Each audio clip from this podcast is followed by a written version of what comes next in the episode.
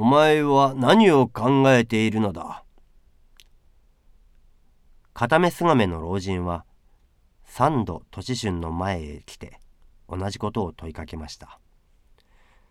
もちろん彼はその時も洛陽の西の門の下に細々と霞を破っている三日月の光を眺めながらぼんやり佇んでいたのです。私ですか？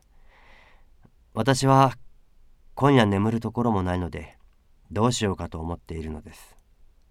そうか。それはかわいそうだな。では俺がいいことを教えてやろう。今この夕日の中へ立ってお前の影が地に映ったらその腹に当たるところを夜中に掘ってみるがいい。きっと車にいっぱいの老人がここまで言いかけると年春は急に手を挙げてその言葉を遮りました。いやお金はもういらないのです。金はもういらない？ははでは贅沢をするにはとうとう飽きてしまったと見えるな。老人はいぶかしそうな目つきをしながらじっと年春の顔を見つめました。何贅沢に飽きたのじゃありません。人間というものに愛想が尽きたのです。年春は不平そうな顔をしながらつっけんどんにこう言いました。それは面白いな。どうしてまた人間に愛想が尽きたのだ。人間は皆白状です。私が大金持ちになった時には世辞も追奨もしますけれど一旦貧乏になってごらんなさい。優しい顔さえもしてみせはしません。そんなことを考えるとたとえもう一度大金持ちになったところが何にもならないような気がするのです。老人は年春の言葉を聞くと急にニヤニヤ笑い出しました。そうか。いやお前は若い者に似合わず関心にもののわかる男だ。ではこれからは貧乏をしても安らかに暮らしていくつもりか。年春はちょいとためらいました。がすぐに思い切った目を上げると訴えるように老人の顔を見ながらそれも今の私にはできません。ですから私はあなたの弟子になって戦術の修行をしたいと思うのです。いいえ隠してはいけません。あなたは道徳の高い千人でしょう。千人でなければ一夜のうちに私を天下第一の大金持ちにすることはできないはずです。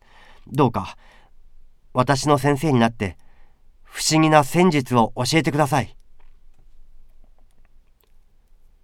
老人は眉を潜めたまましばらくは黙って何事か考えているようでしたがやがてまたにっこり笑いながら「いかにも俺はガビ山に住んでいる鉄監視という仙人だ。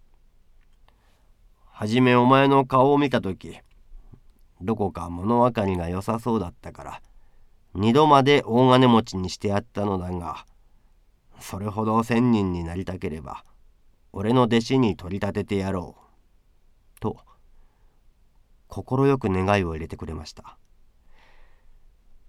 年春は喜んだの喜ばないのではありません。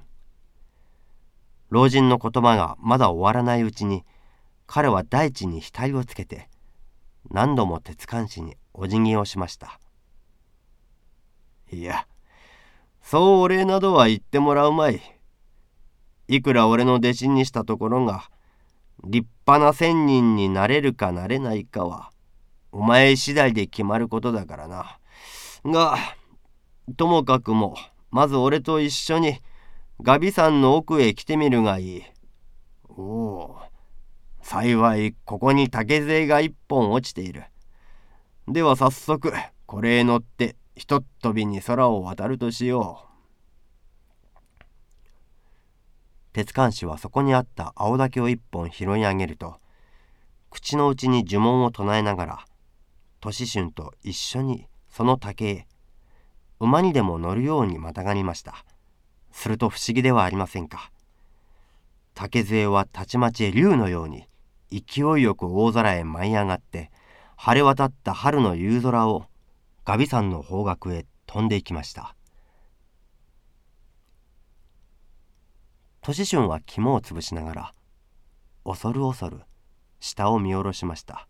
が下にはただ青い山々が夕明かりの底に見えるばかりであの洛陽の都の西の門はとうに霞に紛れたのでしょう。どこを探しても見当たりません。そのうちに鉄管師は白い瓶の毛を風に吹かせて高らかに歌を歌い出しました。明日に北海に遊び暮れには孫悟。修理のせいだ。短期そなり。三度くように入れども。人知らず。浪銀して引かす童貞。